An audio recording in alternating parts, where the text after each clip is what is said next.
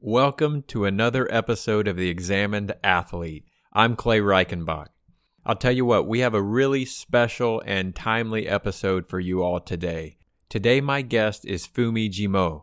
Funmi is a United States Olympian. She's a three time world championship team member, a coach, and a very successful entrepreneur. However, we did something a little different today. I really didn't spend too much time walking through her athletic journey. Olympic athletes brought conversations about mental health to the forefront this year, and today we had an Olympian who has been open about her struggles and was kind enough and honest enough to share her experiences, to share her struggles, and then share some thoughts on strategies that she used to work through them. And she also does a great job playing armchair therapist as I throw out a few thoughts that I've struggled with over the years. So I decided just to throw some topics at Funmi that I believe she could add a unique perspective on, and she completely delivered on topics like growing up in a multicultural environment, mental health, being hard on yourself, self confidence. And we even spent some time talking about whether or not we as a community right now are spending too much time sweating the small things. Funmi, you are kind, you are warm. I thank you for coming on. You absolutely light up a room, and I certainly appreciate your perspective. Ladies and gentlemen, the powerful Funmi Jimoh. Guys, I want to thank each and every one of you for joining us and listening to this episode. If you like what we're doing here, please share the episode with your community. Please follow us on Instagram. Please follow us on Twitter. And you may have even seen that we just released some merchandise, some t shirts, and some tank tops on our website. Feel free to check those out. We sure appreciate each and every one of you.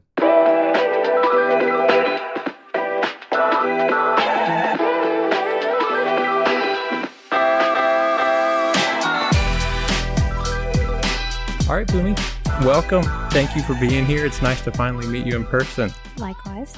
What I usually do is kind of walk through the sports journey, but I'm not mm-hmm. going to do that today. I have a good feeling about you. So Okay. I have a number of topics that I think you're uniquely qualified to speak on. I know Mhm. you've been open about mental health, so I think mm-hmm. we're just going to go for it. And okay. as we hit topics that you want to drop your sports, your athletic anecdotes, please do. But I'll mm-hmm. also ask you a few questions there. So Okay. I want to get this away out of the way early. Is it true that you could dunk a basketball in middle school? It is true that on a middle school goal, I could dunk a middle school basketball. That is correct. How high is a middle school goal? I don't know, but I mean, it's not short, but it's not a standard goal. But yes, this is true. And then I could dunk a tennis ball on a standard goal when I was in university. The reason I mm-hmm. asked you is because this probably doesn't matter to anyone who listens, but where I grew up in mm-hmm. Austin, leaping ability was a status symbol. It really was. Yeah. Specifically the ability to dunk a basketball. It starts in middle school with who can get the net, who can get Mm-hmm. Oh, the yeah. backboard, who can dunk a tennis ball. Oh, yeah. And then it became this thing in high school where everyone had the strength shoes. Do you remember strength shoes with the platform on the toe? Absolutely. Yeah. yeah. and Never had them, but I remember them. Well, it became an identity for us. So when I heard that, I was like, was that cool? Was that something that made you stand out and you just didn't want to be different? Or No, I, I will say this freakishly, out of my junior high school, there were a lot of excellent athletes. My junior high school was in Arkansas. From my small junior high school in Fayetteville, Arkansas, we, at the very least, there might be more, have two Olympians, myself and Wallace Spearmon. We were like maybe two years apart, wow. both track and field. We had excellent track and field athletes. I feel like before Eugene was track town, Fayetteville, Arkansas was track town. And part of my high jump training was, you know how they have all the goals, like four, six goals Yeah, around? six goals. We had to go up and touch the backboard on each one. That's exactly and we what we started did. there. And I mean, I trained with boys and girls. I don't think it, I didn't think it was odd at the time. It wasn't odd for a girl to be dunking a basketball in middle school. I also grew up with some really awesome basketball players. Candace Brewer, actually, Ronnie Brewer, who played for the Rockets, went to my junior high school. His sister played collegiate basketball. She was awesome. Like, we had a lot of really talent. It's weird. I bet you pushed each other. Yeah, which raised the bottom. So you you didn't realize some of the kind of excellent things you were doing were excellent because everyone was moderately excellent, if not pretty excellent.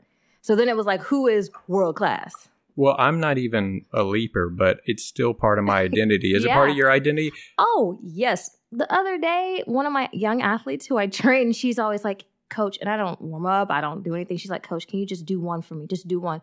I'm like, Yes, because I'm about to show you what I can still do. I love jumping. I will show off at any moment. Like, I love it. I, I do box jumps in the gym. I do Mhm. lateral jumps, and Mhm. multiple times people come up and go, "What are you training for?" And I'm Life. Uh, nothing, life. and then I'll go into the basketball gym, make sure I can still get a ball down every Mhm. now and then. It's been a year since COVID, but Mhm. at my 37th birthday, I still could get it down. So Mhm. hopefully, I still can. But I get that. no one, no one cares about that but me. But I had to ask. I care so- about that. I think that's awesome. well, 38 years old, still dunking a basketball. I'm proud of that. And I'm just a, a dad nowadays. So you were born in Seattle. I just heard mm-hmm. Arkansas. Okay. How did this work? So let me give you my geography. Born in Seattle, where my parents met, they moved to Houston, and I was in Houston until fifth grade. Then I moved to Fayetteville, Arkansas. My mom's a professor, my dad is an engineer, and they went where the good jobs were, I guess. And at that time, my mom was teaching um, here in Houston at University of Houston. She got her PhD here. She taught at Prairie View as well. And then we we moved to Fayetteville, Arkansas, where she taught at University of Arkansas, and then moved back here. And I finished high school in Sugarland. Went to Dulles High School, and then ended up at Rice. Well, your mom sounds like a powerful woman. You Oh had my quite the yes. role model. yeah, my mom plays zero games. Uh, she is a PhD of literature. Worked really hard to make sure that all her children were well educated, well read, well traveled, well all of that. Are both your parents Nigerian? No, my mom is not Nigerian. My dad is. Okay, is your mom American? Yes. Well, I like to ask female athletes about their dad. I'm a Mhm. father of two girls. Yeah.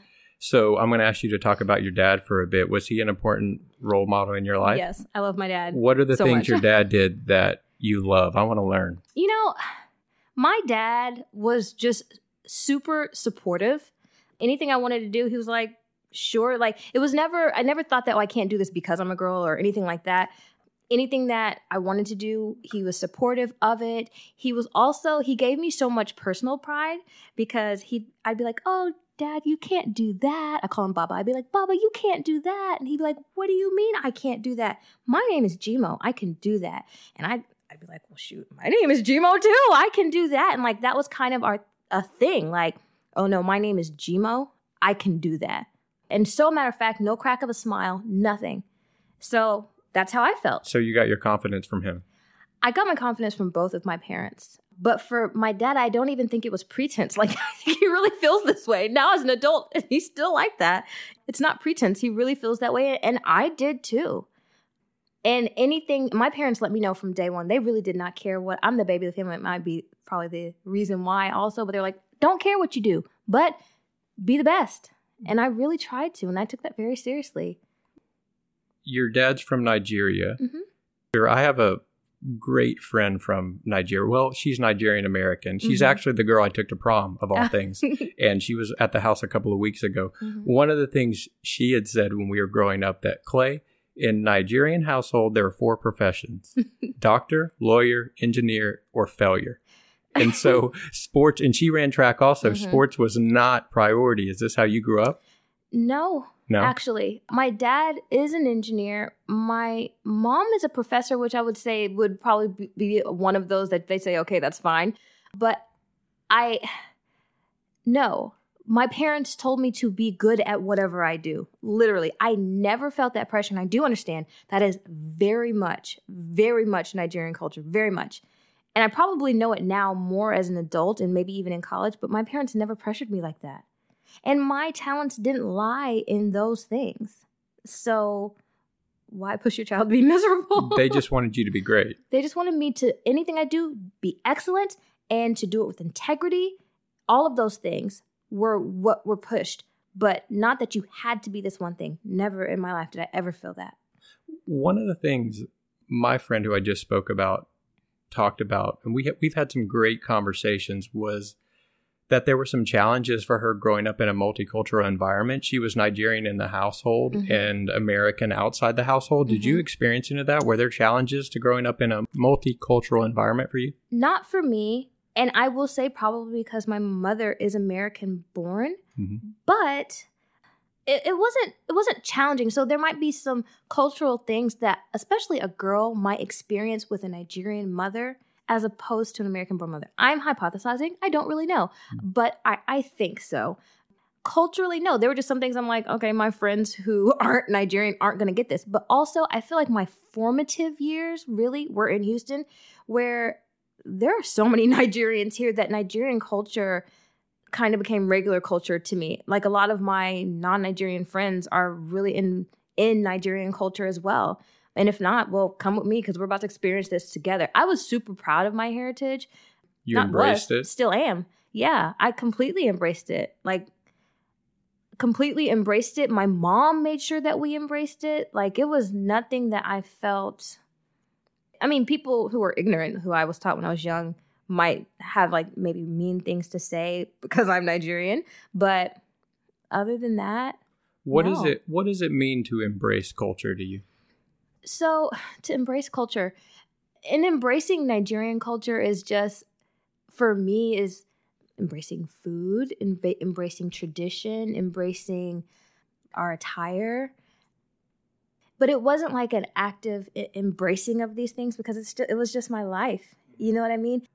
Like I'm eating some cultural foods, but that's what we eat. So I don't, you know, I don't know. Or I know that I'm going to wear this kind of outfit to this Nigerian party, even though it's not a Western wear, but it's what we do. Well, I And I guess like what it. I guess what I've learned over the years is to not be reductive, to embrace. I think what you're saying is embrace complexity. Mhm. That cultures, people, they're not just one thing. Mhm. They're food, their dress, they're the way of life, but Mhm. they're also. I guess what I'm trying to say is that they're complex and they shouldn't be reduced to one thing. I, I agree with you. And I'll say, even within being Nigerian, that means so many things. There are so many religions. You know, I have Catholic family, I have Muslim family, I have Jewish family, I have all kinds of family, and we're gonna all meet together under the same roof and pray and eat and congregate and rejoice. And that was my life for as long as I've known it. So it was so normal to me to have literally all kinds of people, all kinds of foods, religions, clothings, languages. It's not odd for me to be in the house and hear a bunch of languages and be like, okay, well, I'll just wait till I hear my name or a language that I understand.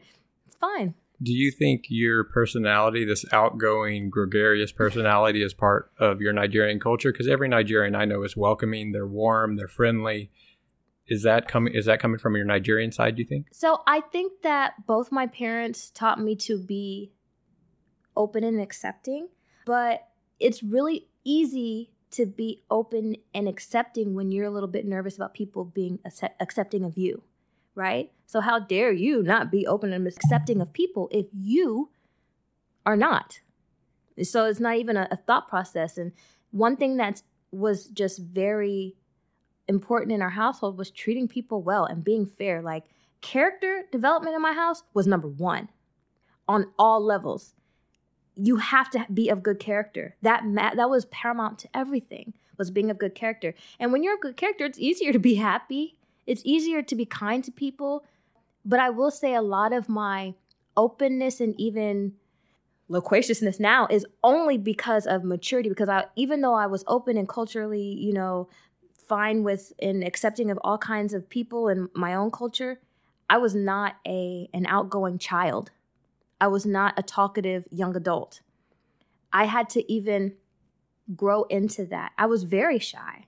Like it's pretty famously known that I was very shy even when I first got to university. But then I grew into it because I, I was a like rice was a culture shock to me. That was different. I had never been in that kind of environment, but no one has. It's university, and we all live here, and that's weird. You know, that's different. No one has lived like that unless they went to boarding school, and I didn't. My sister did. I did not. But I did have to grow into being able to be expressive. I did have to grow into that because I was a little bit shy outside of my household. But now I'm not. Absolutely, you're not. Well, it's sou- you've certainly accomplished a lot in life, but it sounds like you stood on some tall shoulders.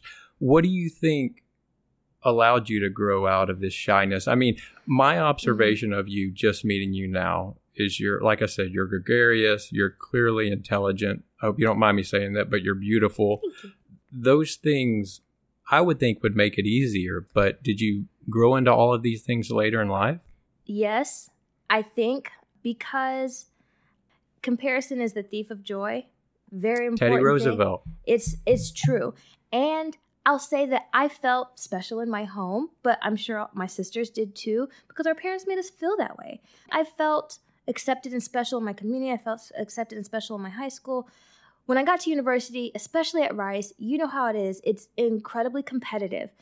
And that's a little bit scary. So rather than kind of be like, ah, I'm going to join in the, I want to be the top dog kind of person, I kind of shied away at first because I'm just like, let me see what's going on. Maybe I'm I believe maybe I'm not as smart as everyone here, or I'm not as cool as everyone here. I'm, I don't know. I wasn't really sure. But so I kind of had to sit back and look and see, you know, where do I fit in? How do I fit in? What is my personality? And it did take me a while. But then I realized we all don't know. I realized this in university, like maybe second semester, maybe maybe my second year, but like nobody knows anything. We're all here because we're learning. If you knew, you'd be the professor.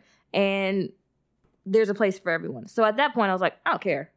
What I found when I ended up at Rice is that we're all this unique combination of self confidence and self doubt. If you asked yes. anyone who knows me, mm-hmm. they would tell you he is supremely confident, maybe even arrogant about things, to be honest. But the reality is is that self-doubt was always swimming around yeah. when i showed up at rice i felt the same way i've mm-hmm. had that conversation on this podcast is mm-hmm. we all came in yeah. even highly touted recruits. Mm-hmm.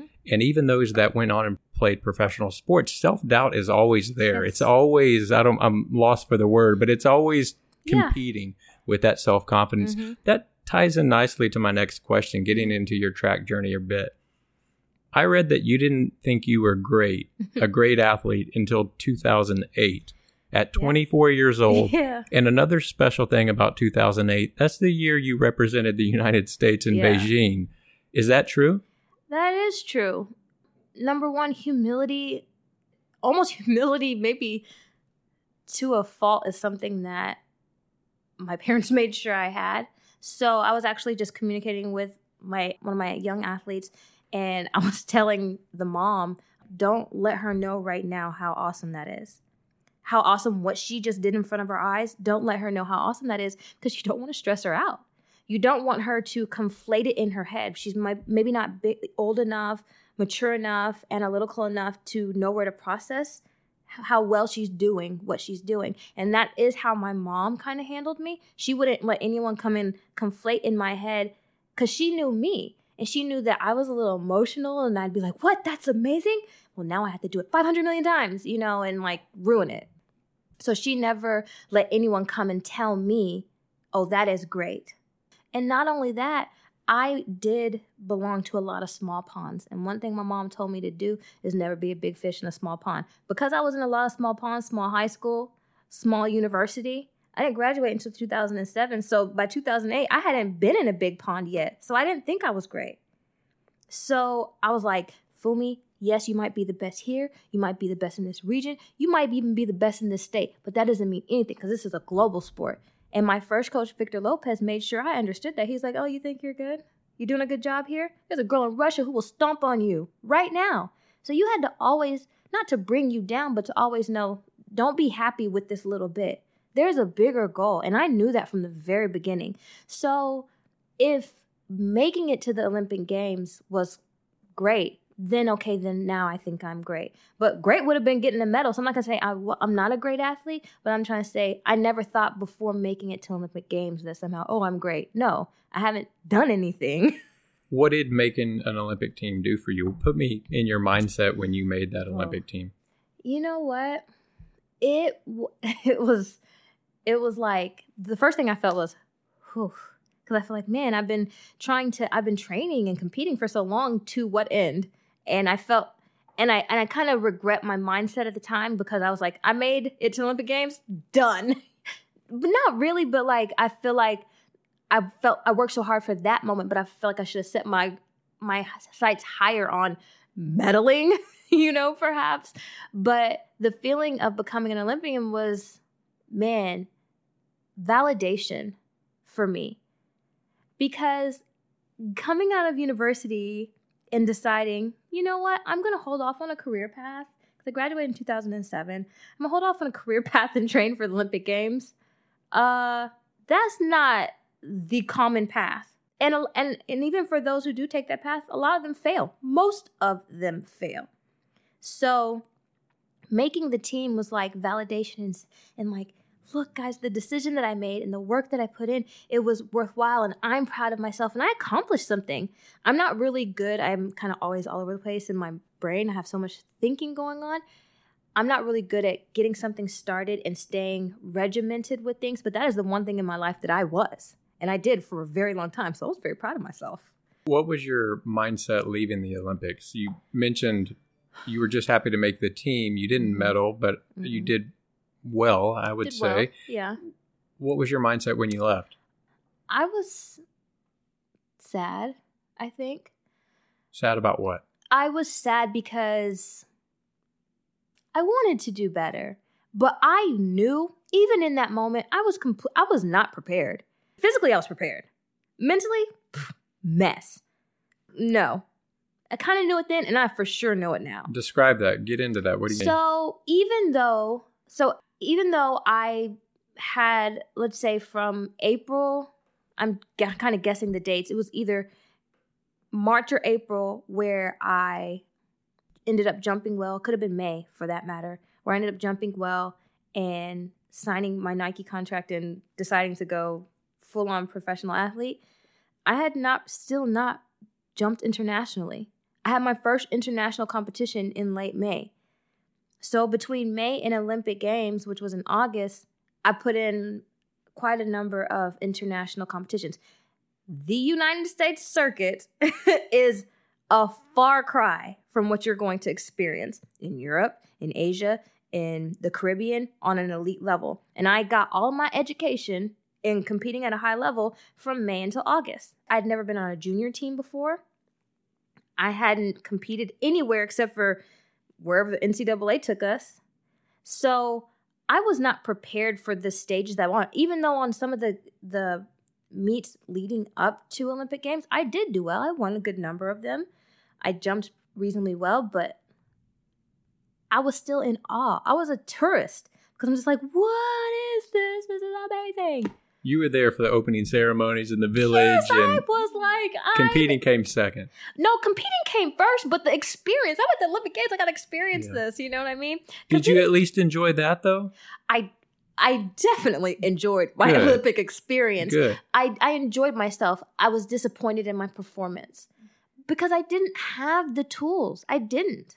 I didn't have the tools to be able to compose myself, to know how to regulate my meter of excitement, which is very important, um, which is what I try to teach young athletes now, because too excited is a problem. Underwhelmed is a problem. You have to find that middle ground. I did not have that skill or even understand that concept. Not at that time. Everything came so fast. So fast. I understand you were extremely hard on yourself during your career. I've read that or heard that. How did that behavior manifest manifest itself? It does make the getting past the bad results worse. And I never got over that. And I I am still hard on myself in all things, but I do try to be patient with myself and kinder to myself now. But throughout my entire career, I never really learned how to have a short term memory with competition. And I also say I wasn't taught that. like there are a lot of things now that I am being taught that have nothing to do with running down a runway and jumping in sand that would have made me a better athlete when I was an athlete, which is why my goal is to not just coach jumping and sand or running over hurdles, but to coach and educate people on how to handle their minds so that that is not the thing that trips you up. Because I do feel that way about a little bit about my career. It was like I was just way too emotional. And it's okay to be an emotional person, but learn how to regulate that. And don't feel as though you're a failure because you are emotional. And that's how I felt. Like people who aren't knowledgeable would be like, well, just don't do that. Well, just don't is never the answer for anything. You have to give someone the tools, you have to be patient with them. And I never got that really. Maybe some people tried, but I also probably wasn't even in the right mind space or they didn't come at me the right way for me to embrace that. But I get it now. I'm a lot older now. If my body could still work that way, I'd go out there because I think my mind is better. That's just not the way it works. But now I'd love to help people not experience that emotionality like I did. Well, I had a lot of I have a lot of experience with that now, even mm-hmm. outside of sports, because I believe in brutal honesty. Which Me it sounds like you're not talking about brutal honesty. You're talking about ruminating on a bad Yes. experience. But I also believe in struggling. I believe I believe in suffering. To be quite honest, I Mhm. still push my body physically and my Mhm. mind mentally. But I do find at times it's hard to find a balance. That if Mhm. you are always pushing yourself. I'll You're say this. I think it's necessary to push yourself like that to be great in anything. Mhm. But if you get caught up in that, if there's not some sort of a balance, it's really hard to appreciate your accomplishments. It's hard to appreciate Yes. that I just made an Olympic team. Oh yeah. And you need to push yourself. You have to be brutally honest. But Mhm. if you don't sit back and cultivate some positive energy, hmm long term, you're in trouble. Yeah, and there are a lot of moments along the way that I probably didn't take time to appreciate. But one competition, oh, I think it was 2009 or something. No, no, maybe it was 2010. I can't remember the year, but I won a Diamond League event in Doha. And this was after Olympic Games, so it must have been 2009 or something. And I was that was to me, I remember how good I felt that competition. And when I think about, oh, what was the best competition? It's that, not Olympic Games. Like I, I kind of have a sting in my heart for Olympic Games, but there was this one random Diamond League competition where I just got my mind right. I was the right place mentally. I was in the right place physically. I was in the right place emotionally, and I was on fire. And I remember it. And I have a unique ability, honestly, probably self preservation, to just forget the things that I don't like. So a lot of Olympic games I don't remember, like I, because I just I was not pleased with myself per se about the competition. There's some other things I remember, you know, being in China and stuff like that. But competition, I just don't remember because I I didn't like it. You know, I didn't like my performance. But I'm happy and proud to have been there, but I was disappointed in myself for sure. You've been very honest about your mental health throughout your career. Mhm. One of the quotes that I wrote down here was I was a good athlete, which I think you were a great athlete, but you said I was a good athlete, but I struggled a lot, was overwhelmed a lot. Mhm. What in particular led to your struggles, you being overwhelmed? Was it this rumination on mistakes? What do you think? And what did that look like? So, yes, the struggling was 100% self imposed and no pressure from anyone. Nobody put pressure on me. And I have always said that nobody's harder on Funmi than Funmi, and that is a fact. And it has always been that way. No one can be, you can't say anything to me that I haven't said to myself. Now what? That's how I feel, and that's how I always thought. So that struggling was self imposed. It presented itself in trying too hard trying too hard is never the answer. If you have to force it, it's crap. And I did a lot of that. And I didn't know, and, and no one stopped me. I'm not blaming anyone else, but I would try so hard. And sometimes I would be commended for trying so hard. Couldn't do it. That's not the answer. One of the things that I know about you is that you committed to therapy early in life Mhm. in college. I didn't even know what Yeah. that was in college. Yet you still seem to have some mental struggles. Do you Mhm. think when you're chasing such high goals, these struggles are inevitable no matter what you do? No, I don't. And I was introduced to therapy through my coaches, and I appreciated that. And I did value speaking to people. I stand by the fact now I just wasn't speaking to the right people. I don't want to just, just I don't want to have this com- communication about how I feel in here with just anybody. And I never found consistently the person who I could consistently have. And it's very expensive to be in therapy. So you're telling me I already got to train, feed myself, live, take care of any kind of physical doctor's bills, chiropractic, whatever. Therapy is very expensive and oftentimes not covered by insurance. So sometimes I couldn't afford it. I think the people that need it the most, oftentimes it's not set up for. I've had Yeah. people in my family, the people who really need therapy are not out there killing it in, in business and making tons of money. Mhm. And there definitely seems to be a problem there. And I've also heard that from family members Mhm. that it's important to bond with your therapist. It you is. need to feel rhythm with your therapist. And if you don't, you need to keep trying other Mm-hmm. ones. And I think that education is still not really out there. yeah. That don't just walk in and think, well, it's me. No, you Mhm. may need to see 10 different therapists before you find the right one. I probably saw four or five different ones, maybe even more than that, and never really got what I needed or bonded or felt safe. A lot of it was like I just didn't. I'm not saying like I felt like something was wrong with the therapist. I didn't feel like it was a safe place to unload all of my baggage. So I'd try a different one, or I'd just be like, oh, I'll just deal with it. Or I'd be like, you just don't get me. Like, sometimes it would be like culturally, I just don't really feel like I can have this conversation with you because you don't know what the heck I'm talking about. And I'm not about to sit here and try to explain things to you. That aggravates me more. you know what I mm. mean? And then so between not finding the right connection and maybe the cost of things, I don't think I got the most out of it that I could, but I was never apprehensive about going to therapy at all. Well, and I will not say I'm an expert in therapy. I'm not. I've Mhm. actually, I don't think I've ever been.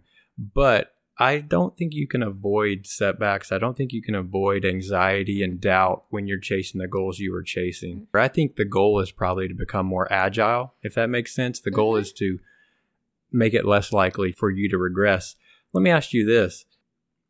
At this point, looking back, are you grateful for your setbacks and struggles? I will say, I don't, I'm not there yet. I don't know if I am grateful yet. Are you?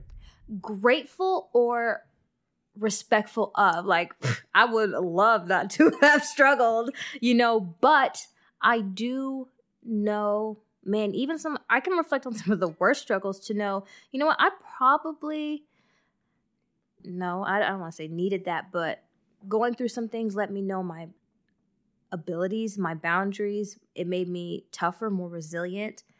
And if there's a way to make someone resilient and tougher without damaging them, without having to go through struggles, let me know. Because that'd be great in rearing children, I imagine, and guiding young people. But I got some of my toughness and strength through some of the struggles that I wish I didn't have. So I respect the experiences that I had.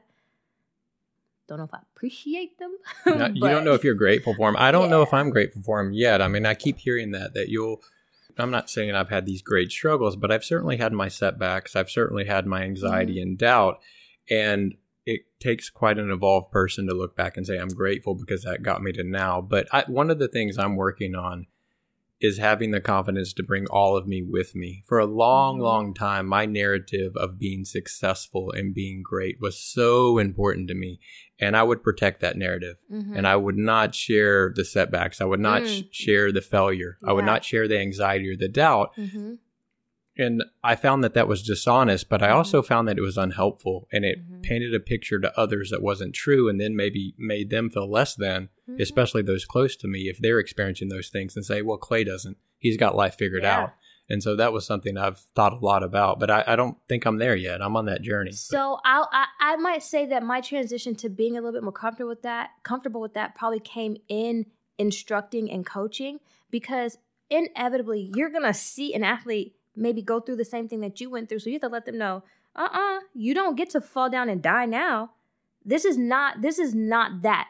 Okay. Let me tell you, I went through this. And whenever you say that to a young athlete, a lot of times they're like, not you. And I'm like, uh yeah, me, but you gotta find out a way to manage and be resilient and things like that. So I think that you are probably on that path because you realize that telling your honest story is to be helpful to someone else. It's only that I feel as though I began coaching pretty early where I it was instinctual. I had to because I'm like that that you're going through. I went through that. That's okay. Look at me. I'm good now. Well, it makes perfect sense. If you have a young person there going through something you went through, Mm-hmm. I think your instinct is going to be to empathize with them and to Mhm. share your story. Mm-hmm. And if nothing else, to let them know you see them and you've been there and here's the path to get through it. Let me try something. This may or may not work. I Mhm. want to project on you with some of the things I felt as I went Mhm. through some of these experiences. And let me know if you felt these things. And if not, you can just let me know what you make of them. One of the things I've always felt as a high achiever, someone who's been fairly successful in sports, athletics, business, is that I'm being hyperbolic when I talk about anxiety. I am being fraudulent, as Mm. if, yes, this experience is difficult. Yes, it sucks. Yes, there's anxiety and sleepless nights and stress. But is it really as bad as you're making it? Do you deserve the, does it deserve the attention I'm giving it? Have you ever felt like that when you're going through these experiences? Let me try to be honest and answer this. Maybe early on, yes, but for as long as I can remember, no, because everybody's problems are real to them, period. And just because I don't understand why that, which maybe I could have experienced, is not as big of a deal to me, it is to you. I'm not gonna say, okay, well, you shouldn't feel that way. You should never tell someone they shouldn't feel a certain way. You certainly shouldn't tell yourself that. Like, no, you don't, you can't feel that way. That's too big of a feeling to have for this. No, but you can tell me how you are going to try to do better and speak affirmatives into what you're going to do to get past that or deal with it. But absolutely not, because I have met too many people, or I've had friends, even when we were young, where it's like, that's the thing that shook you. That's hilarious to me, but that's the thing that shook you. And okay, I get that that shook you. It doesn't that doesn't have to be my same struggle because guess what? When I tell you my struggle, you have to be patient with me. And that's why I really respect my friends. I have like four. I don't have a whole lot of friends. I like a whole bunch of people. I'm very protective about my space. We're all very different.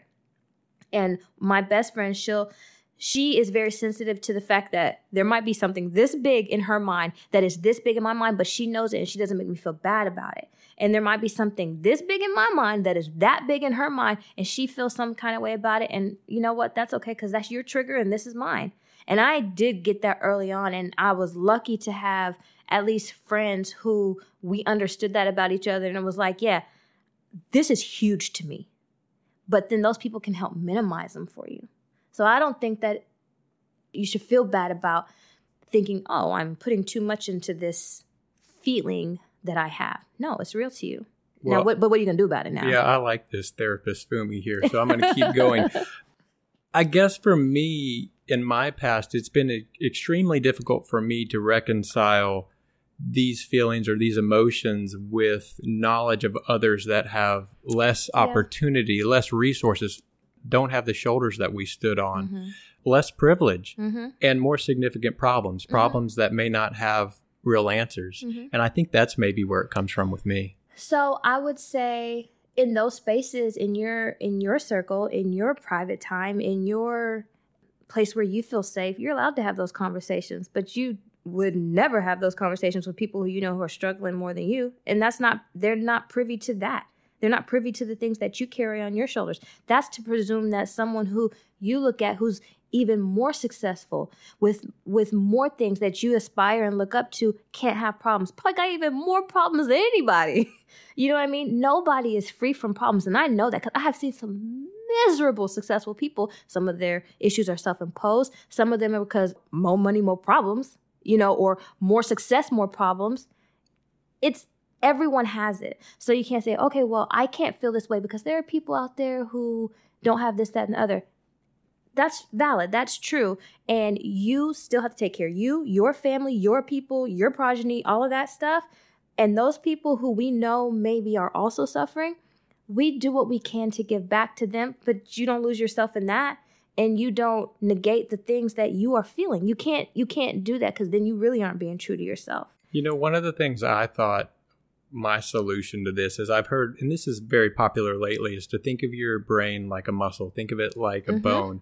And would you ever say, I'm not going to strengthen that muscle Yeah. because I have too much privilege? Would you ever say, I'm not going to go to a doctor because I have too much privilege? Mhm. No.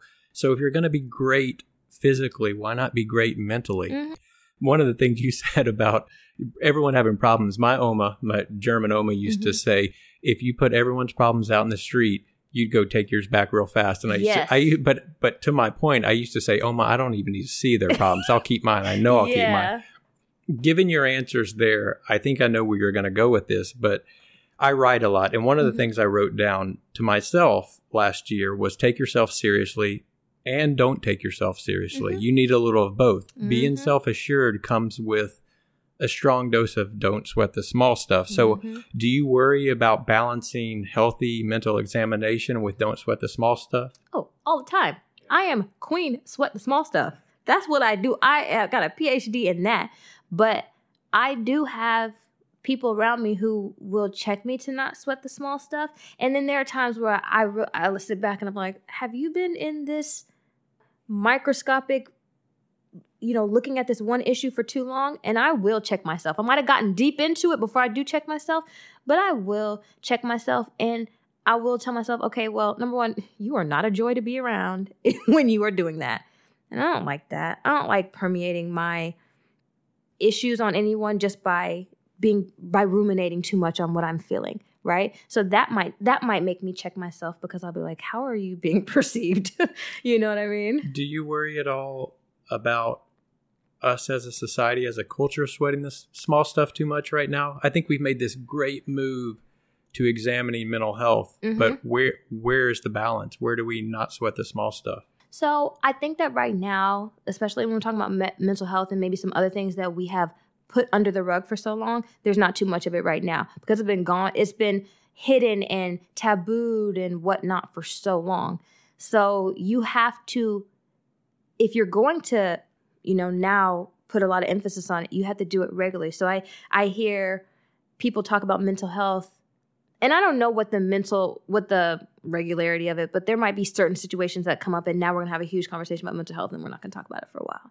But it is something that I'm always willing to talk about because it is something that I want people to know that me, Funmi, a young African American woman, Olympian, I want to talk about this. This is real. We don't have to have any kind of emotion about this. You don't have to feel taboo about it. We're going to have this conversation because maybe that's not what in, people have experienced in the past. We can do this anytime. We can have this conversation anytime, not just when something happens in the news. We can have this conversation anytime. I'm I'm probably going to bring it up so that we can know that it's okay. So sweating the small stuff, yes, until it's no longer a big deal. Until there's no longer people who are like that's stupid.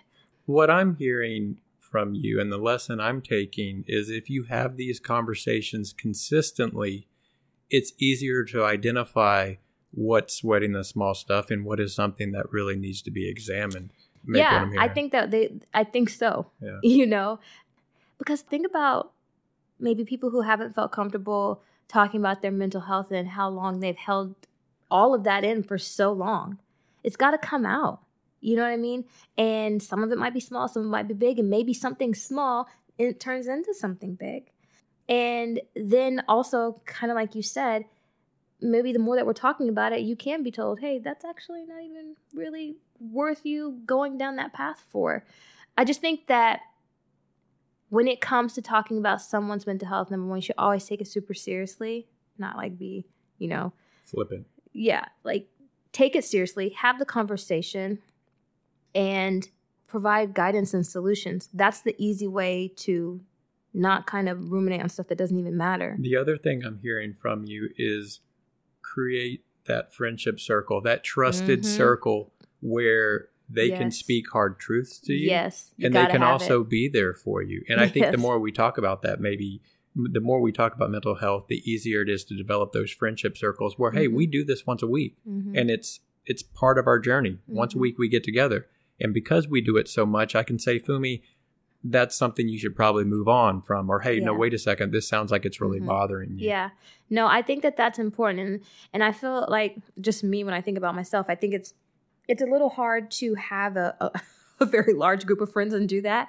And I just like to keep my circle a little bit small, but my small circle and I have sisters also who will check me and keep me in line and be honest with me. That's what they're there for. And I do rely on that deeply.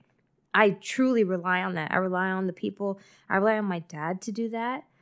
I really rely on them to do that. My very small circle is very important to me. And I do know that not everybody has that.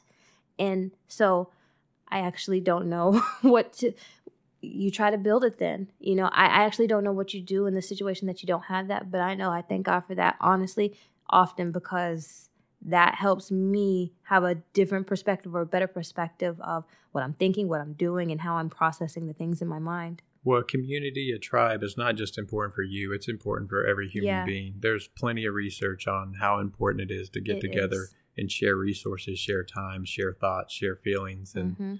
you are fortunate to have that because there are some that don't. And Yeah. I'm fortunate to have that. But I'm fairly new to this mental health game. Like I said, for probably 37 years, I just kind of went through life making things work, Mhm. toughing things out, not sweating the small stuff, which I think is kind of the athlete's way. And I think it's interesting that this conversation is is now in the forefront. But like I said, there's still that old me going, where's the balance? Where's the balance? And I don't know where it is. And I think that the finding balance is one of the most difficult things you could do in any domain, but here it's really, really difficult. So while formal mental health with athletes or something like that, I think maybe is a little bit more new. But I think that formerly, athletes having mental health issues is not a new thing. And it's not, e- and them getting help for it is also not a new thing. Them getting help for it formally, formally, like from a licensed somebody, somebody, might be new.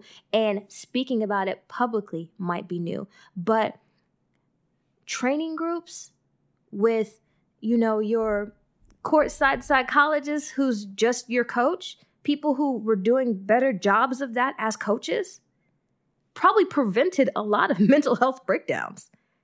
And they're not licensed in anything. And i'm not saying don't go to a licensed therapist. I'm saying that i think that some of the more personal relationship and coaching might be leaving.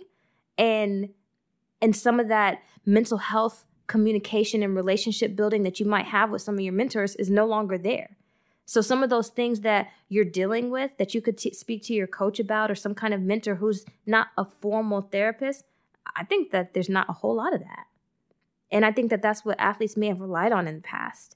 I'm guessing. I don't know, but I kind of feel that way. That's what we do here. We just guess. We yeah, have- but I'm I, just guessing. yeah, but somebody's going to hear it and be willing to talk about it themselves. I love to hear that, you know, you're training young athletes and it sounds like a significant portion of time have nothing to do with the physical, Yeah. have to do with the mental. yeah. And I think that that's huge. That's key. Well, I have one more question for you and Mhm. then I'll let you get on here and enjoy your Friday night. You mentioned speaking in affirmations. Mm-hmm. Talk about what it means to speak in affirmations and why that's so important for you. okay, I can't remember the class, can't remember the professor, but whatever. At Rice, there was one line that stood out to me where a professor told me that the brain cannot process negations. Like, oh, I sure hope I don't foul on the long jump board. Your mind's not going to think, hey, don't foul. Why don't you tell yourself what you are going to do? And I took that to heart in everything. So I don't allow myself to speak to myself with any kind of negative I just can't do it. And for some people, like, that's not the real world. Okay, whatever. I don't care. I like it in my fantasy world where I am allowed to do this. You know, where I'm allowed to tell myself, Funmi, you're to do this. You can do this. Or, you know what? I didn't do this like this, but now I'm going to make sure I'm just using a track and field metaphor just because it's easier right now. Instead of telling myself, well, I sure hope I don't reach out and foul, or Funmi, don't reach out and foul. I'm to say, Funmi, get your foot underneath you. Get your foot underneath so that there's no concept of foul. The word foul is not even in there. I'm only thinking, get your foot underneath you. And if you say that to yourself enough, you're probably to get your foot underneath you because you're not even thinking about what you're not to do. You're telling me what you are to do. That is so important. And I tell my athletes all the time do not tell me what you're not going to do. I don't want to hear it. Walk away from me. Don't talk to me. Come back and tell me what you're about to do because I don't care what you're not to do. I need to know because now you're making a promise to yourself. Forget me. Tell me what you're about to do. And I do that to myself. I'm not just picking on them. I, I tell them, but I do that to myself because I think it's so important. I do think that that's a good way to stop the negative talking in your mind or the doubting in your mind or the whatever it is that's not helping you. Tell yourself what you're going to do, not what you're not going to do. Tell your speaks positively to yourself. That is one of my life hacks that helps me get out of any kind of little rut I might be in. Tell yourself what you're going to do. Well, I think that's a great place to Yeah. leave it. As I mentioned, I'm working on bringing all myself with me, and it seems like you've achieved that the good and the bad, the ugly, and uh, I admire that. So thank you for coming and Yeah. spending some time with me. It's nice to meet you. nice to meet you as well. Thank you.